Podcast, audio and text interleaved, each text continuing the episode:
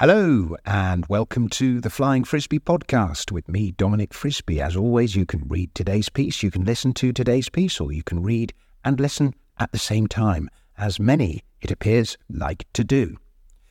And today's piece is called What to Do, What to Do My Advice to the Young. From tax slave to financial freedom, why working abroad can transform your future.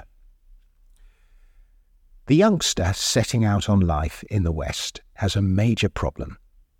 We live in a society that penalises hard work, punitively and relentlessly. As daylight robbery readers will know, over the course of a life, half of everything a typical worker earns will be taken from him by the government. More if you factor in inflation. People think a house is the most expensive purchase you will ever make. It isn't. It is, by far and away, your government. And it's a forced purchase as well.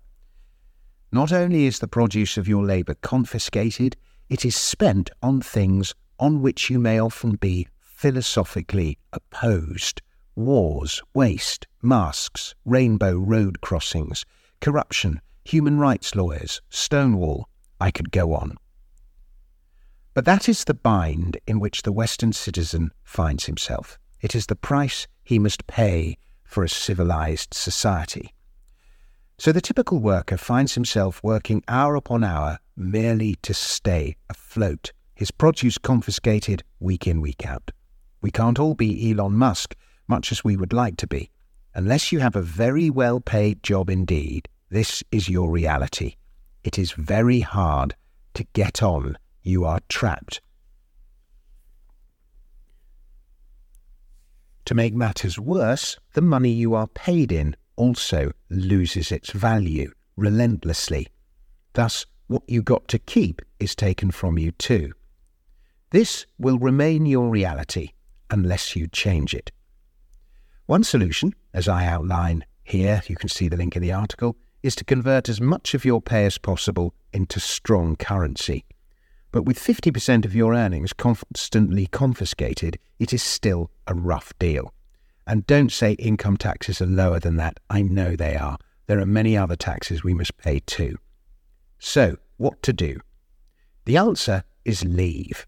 Go somewhere where taxes are lower and the currency is stronger. Then you will be rewarded for your labour. And through your labour, you might actually be able to save and improve your lot. I've never been crazy about Dubai. I've always found the place a bit false. It lacks culture. I prefer places that are a bit more organic. I'd rather be in a quaint English village with an old pub and a beautiful church, wandering through the city with its mysterious historical back alleys, or lounging in some terracotta Mediterranean villa. What's more, the thought of the slave labour on which Dubai was built makes me feel very uncomfortable. In my stand up act, I sometimes do a joke. As a stand up, you need some ready made put downs in case you have problem people in the audience, so I've been working on my put downs, and the best I've been able to come up with is You look like the sort of person that likes Dubai. Some audiences, usually cultured ones, love that joke, others are baffled by it. But all that said, every time I've been to Dubai, I've had a good time. A very good time, in fact. And I've always been well looked after.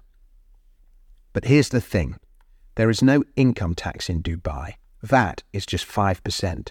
There is no stamp duty. There is no TV tax. There is no council tax. Petrol is cheap. Corporation tax is much lower.